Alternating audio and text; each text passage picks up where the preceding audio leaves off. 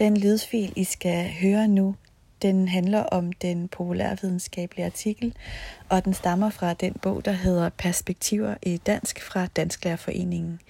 Og den er skrevet af Mads Rangvid og Mimi Sørensen. Første overskrift hedder, hvad er en populær videnskabelig artikel?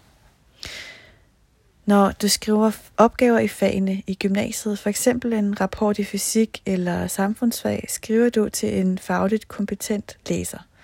For eksempel en elev med fysik på samme niveau som dig. Her videreformidler du faglig viden, bruger komplicerede faglige begreber og forklarer din teori og dine faglige metoder. En populærvidenskabelig artikel er skrevet af dig som fagperson og henvendt til en alment interesseret læser, som ikke har det samme faglige øh, forudsætninger som dig. I en populærvidenskabelig artikel er kommunikationssituationen derfor asymmetrisk, fordi afsender og modtager ikke har det samme faglige udgangspunkt. Kommunikationssituationen stiller derfor store krav til dig, fordi du både skal være en kompetent fagperson og samtidig skal kunne formidle din viden, så den kan forstås af din læser. Og hvis du ikke selv forstår det faglige indhold til bunds, kan du heller ikke lave en god formidling.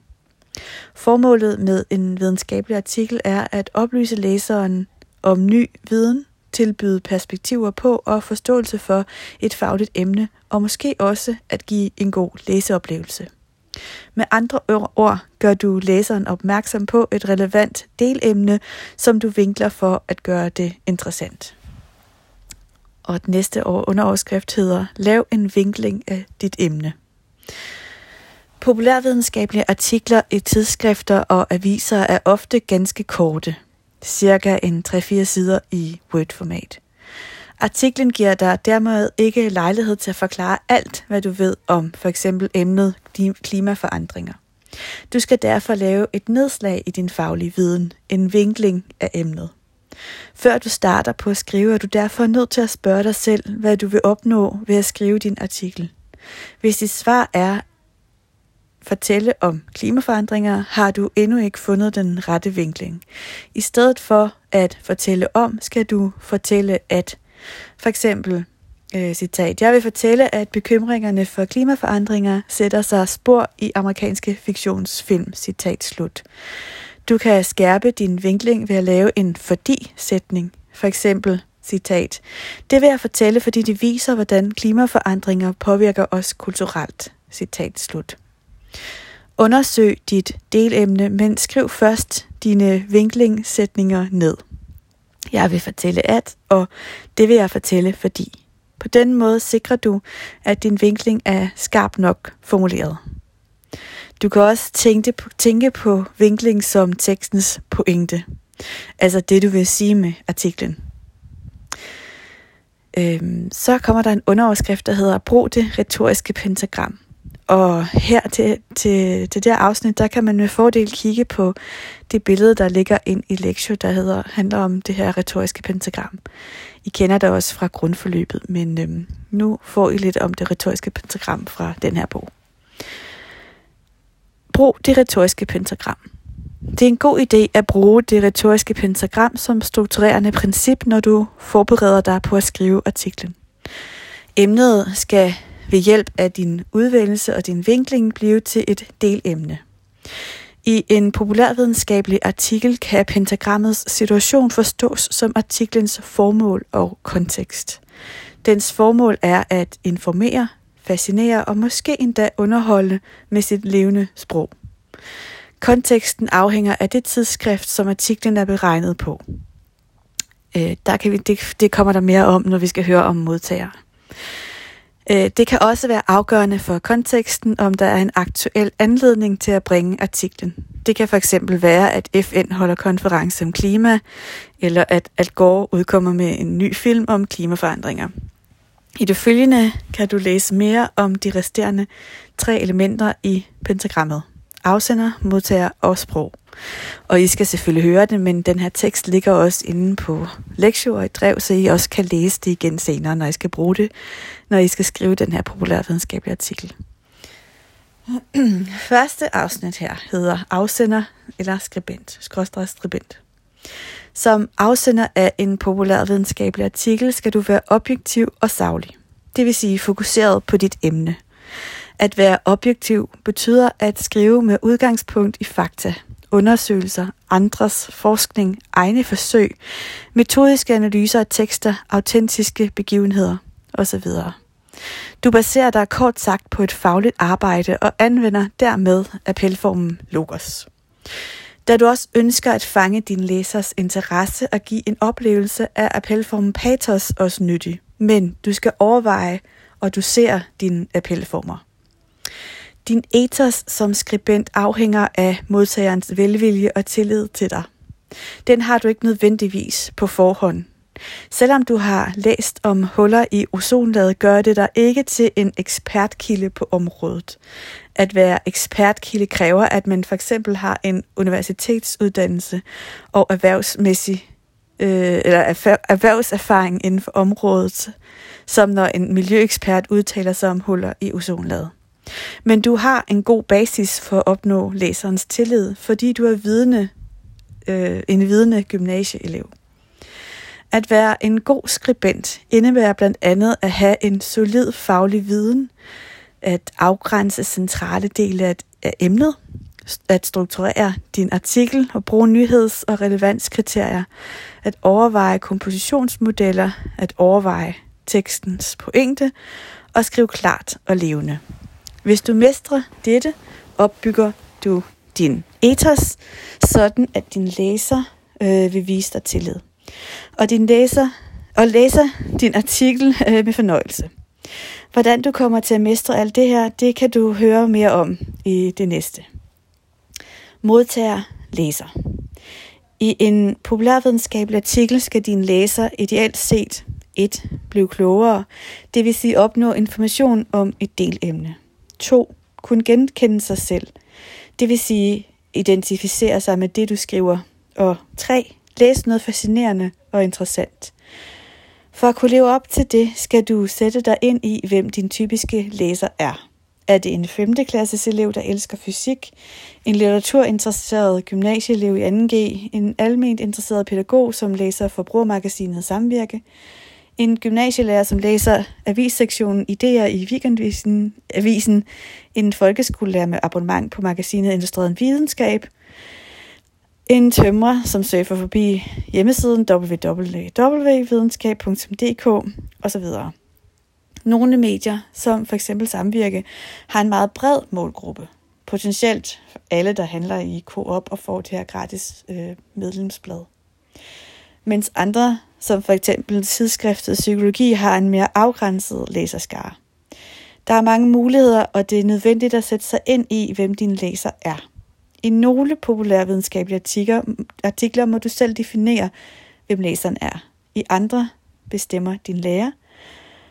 Hvis din modtager er læser af et bestemt magasin eller en bestemt avissektion, så bør du læse mindst tre artikler herfra og gerne fra forskellige år eller udgivelser inden for, den samme, for det samme år. Sådan at du kan redegøre for, hvad der er typisk for disse artiklers måde at formidle på, og hvorfor det passer godt til deres læsere. Du bør desuden søge på magasinets avisens hjemmeside og læse, hvad, der, hvad, læse, hvad man her øh, selv skriver om modtagergruppen.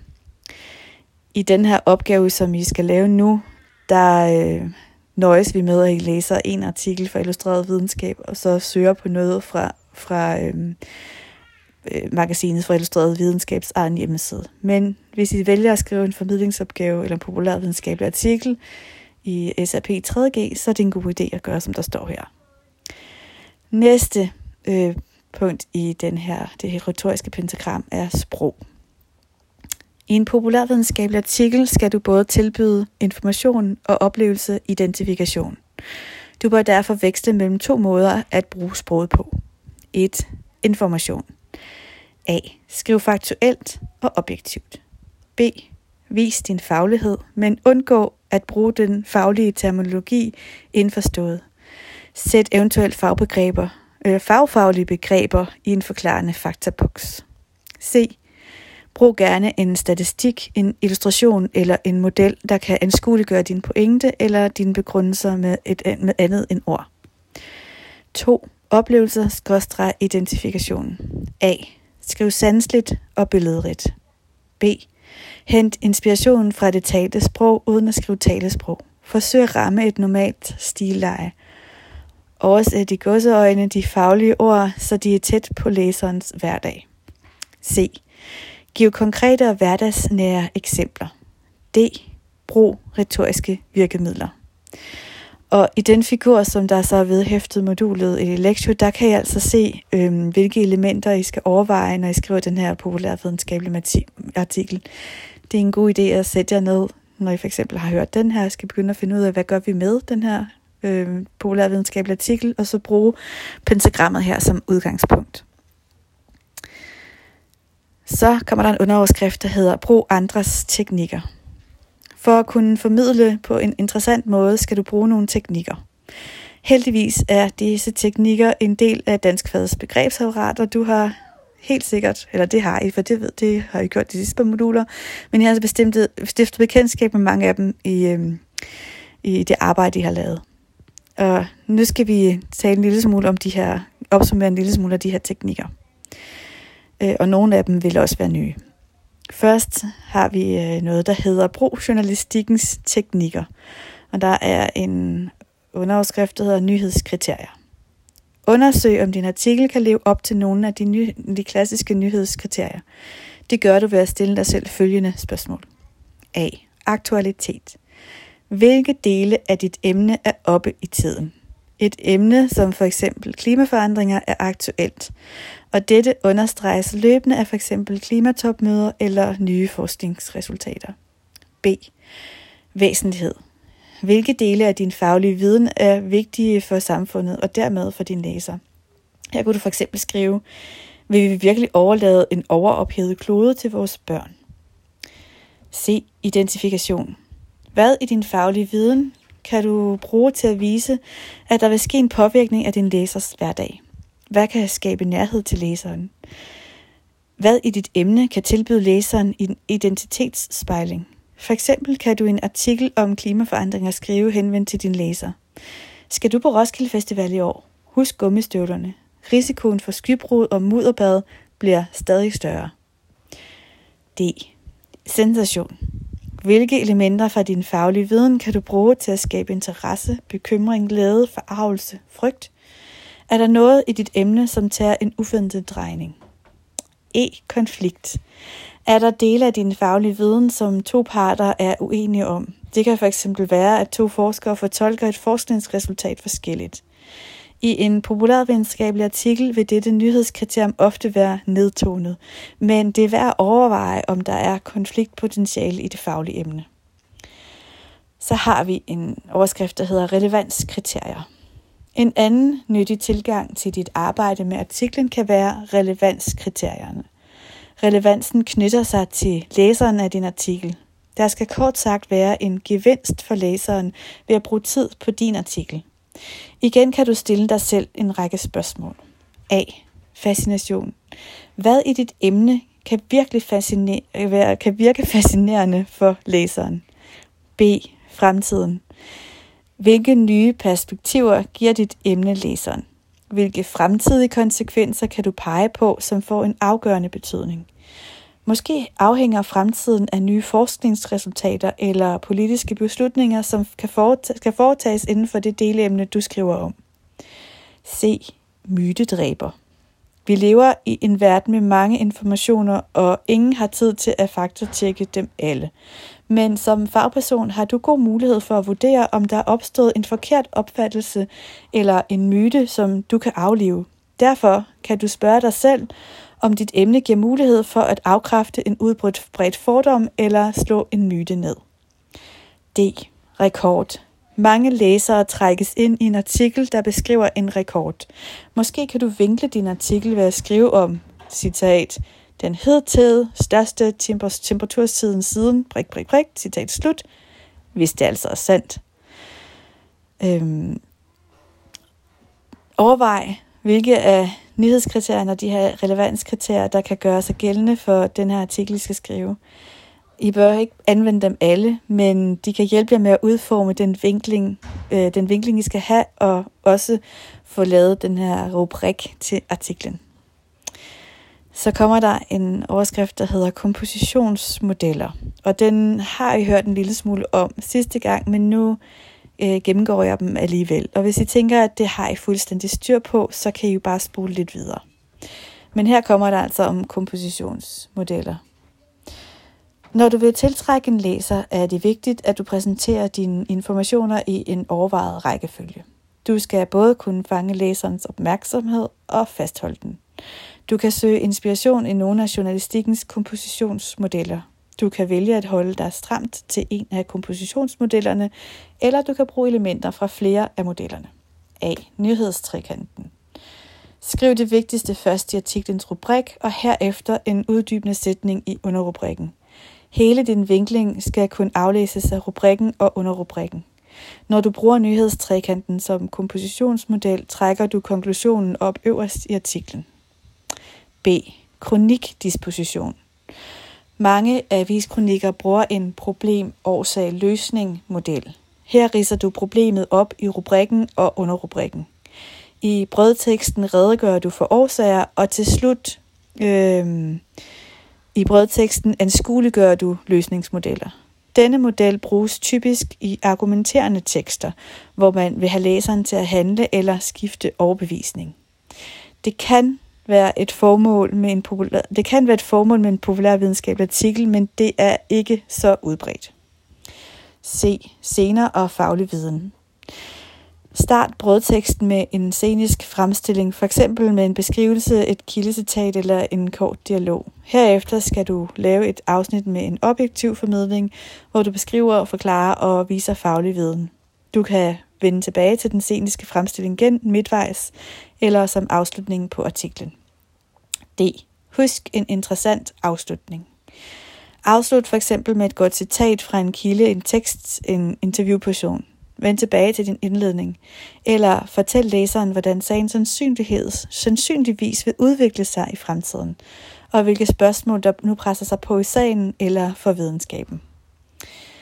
I kan overveje, hvilke af de ovennævnte kompositionsmodeller, der egner sig bedst til jeres artikel. Man kan faktisk sagtens bruge elementer fra flere af de her modeller. Det kan fx være rubrik og underrubrik, rubrik med nyhedstrækanten, og så brødstekst med scener og faglig formidling, og så til sidst en eller anden form for god, interessant afslutning. Nummer 4 er det, der hedder layout, og det hørte jeg jo rigtig meget om sidst. Men lige kort, så i en populærvidenskabelig artikel, der henvender du dig øh, som nævnt til en læser, som ikke har samme, samme faglige viden som dig.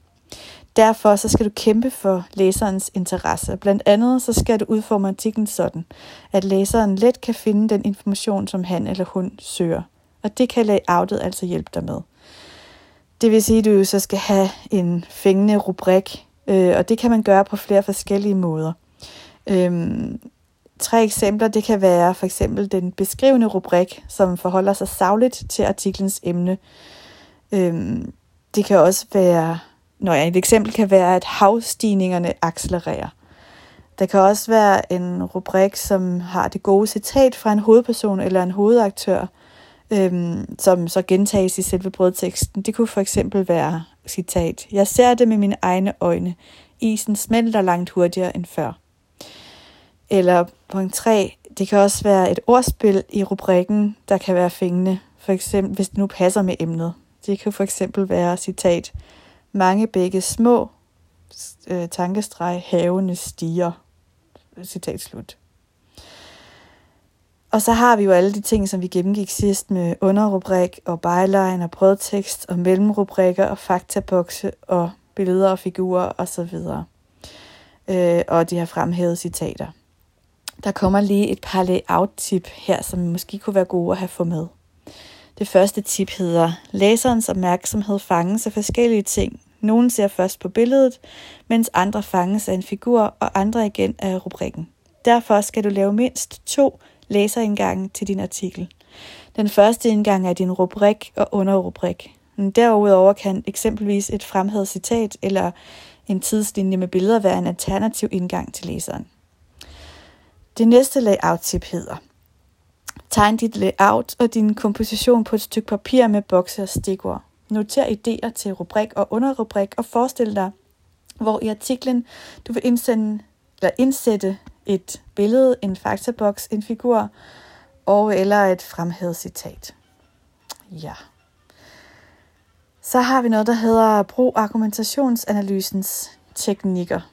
Øhm, inden du skriver, så bør du kunne formulere en overordnet pointe med din artikel. Det er også beskrevet som vinklingen oven, lidt tidligere, eller tidligere i den her øh, lydfil. Mens du skriver, så kan du overveje, hvilke argumentationsgreb du vil anvende i din brødtekst. Herunder kan, eller i den følgende her, der øh, kommer der nogle eksempler på argumentationsgreb, øhm, øhm, som handler om, altså handler om en, det er fra en artikel, der handler om, hvorfor det vil være godt for miljøet at spise flere insekter. Øh, og A, det kan være, øh, definere et centralt begreb. Så kan man for eksempel skrive, citat start. Ifølge sproget.dk er et insekt et leddyr med tredelt kropsform og eventuelt et eller to par vinger samt bagkrop med tarme, åndedræts- og kønsorganer. Citat slut. Når du definerer, kan du bruge din faglige viden, og eller du kan henvise til noget, andre har sagt. Måske er der endda flere måder at opfatte det centrale begreb på. B. Det er noget med at give eksempler. Og eksemplet her, det er citat, det kan være, det kan for eksempel være græshopper eller kakalakker. Citat slut. Se, der siger man opstil en gendrivelse, og det kan eventuelt være fuldt af et retorisk spørgsmål. Og her har vi et citat, der hedder, det lyder nok ikke som noget, du har lyst til at putte i munden. Men hvad hvis vi fodrer fisk med insekter i stedet for sojabønder? Citat slut. Og det, der kan man så bruge det her øh, argumentationsgreb, der hedder henvise til en ekspertkilde. Citatet hedder, phd studerende ved Institut for Idræt og Ernæring ved Københavns Universitet, Afton Halloran, udtaler, Produktion af sojabunder er forbundet med store miljøpåvirkninger, så hvis vi kan erstatte sojaprotein i kyllingefoder og fiskefoder med insekter, vil der være stor miljøvise gevinst at hente. Det var altså nogle argumentationsgreb, som man kunne, kunne bruge.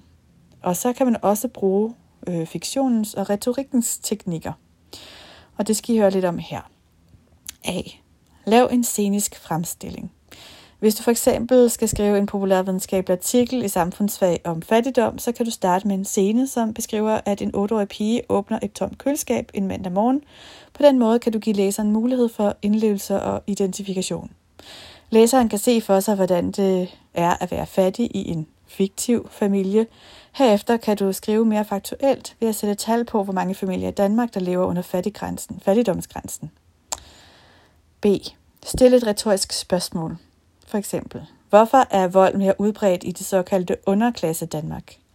Ifølge forskeren Anders, Jens Andersen fra Københavns Universitet skyldes det prik, prik, prik, citat slut. Ved at bruge et retorisk spørgsmål, som du selv besvarer, får, du, får din artikel et dialogisk præg, og du får måske læseren til selv at tænke over svaret. C. Brug pronomier. Punkt 1. Brug personlige pronomier, eksempel vi og os, for at tale inkluderende til læseren. For eksempel, de fleste af os er vokset op med mælk i køleskabet og mad på morgenbordet. Punkt 2. En direkte læserhenvendelse kan også fungere godt til at aktivere læseren. Det kan fx være, forestil dig at, prik, prik, prik. Det her det kan få læseren til at føle identifikation. Og punkt 3. Skriv ikke jeg i en populærvidenskabelig artikel. Det giver øh, teksten et subjektivt præg. Og selvom du skal skrive levende, så skal du stadig fremstå som en objektiv fagperson. Så kommer der D. Brug en modsætning. Det kan fx være, i urbanplanen kan man bo, men ikke leve. Sådan fremstilles ghettolivet af forfatteren Morten Pape. Det peger altså på, citat slut. Du kan også bruge en modsætning til at koble to elementer. For eksempel, i Mortens opvækst går fysisk og psykisk vold hånd i hånd. Citat slut. E. Lav en sammenligning eller en metafor. Det kan for eksempel være den rådne banan. Sådan har unge, onde tunger dybt det såkaldte udkants Danmark. Citat slut. Det kan være effektivt at bruge en metafor, især om øh, videnskabelige erkendelser eller naturvidenskabelige processer, som er svære at forstå for udenforstående. Du kan for eksempel sammenligne en, en petajoule med en 2 km høj stabel af bærbare computer, men I skal passe på ikke at bruge for mange forskellige slags metaforer i den samme artikel, for det giver et noget sådan rodet indtryk. Øh, så kommer der en, et godt råd. Pas på med at bruge matematiske tegn og forkortelser. Det kan virke sådan teknisk eller svært for nogle læsere. For nogen så virker det abstrakt at se 29 procent af befolkningen for sig. Så kan du hjælpe din læser ved i stedet at skrive næsten hver tredje dansker i stedet for. Øhm, ja. F. Brug billedskabende sprog. Øhm, du kan overveje at skifte nogle af de almindelige eller sådan statiske verber ud med dynamiske. Det var det, I hørte en lille smule om sidste gang, ikke? med de her øh, dramatiserende verber. Øh, det kan være, i stedet for at skrive romanen gør læseren trist, kan du skrive tristessen invaderer læseren. Her er et eksempel fra en, eller det næste her, der er et eksempel fra en hospitalsbrochure om, hvordan mad optages i kroppen. Og der hedder eksemplet så. Sukker spæner ind i kroppen. Kulhydrater, som f.eks. kartofler og brød, spacerer ind, og grøntsager kravler ind. I en biologirapport vil afsenderen sikkert have brugt nogle andre ord. Men i en populærvidenskabelig artikel, så gør de dynamiske værker, verber sproget sådan mere levende for læseren. Ja. Og så er der selvfølgelig øh, det, her, det sidste råd, det er det her med at skrive korrekt. Mange læsere de er opmærksomme på sprogfejl, og hvis læseren finder sproglige fejl, så vil læseren måske tvivle på, om du nu også har helt styr på det faglige indhold. Sproglig korrekthed det er derfor også vigtigt for din ethos som skribent.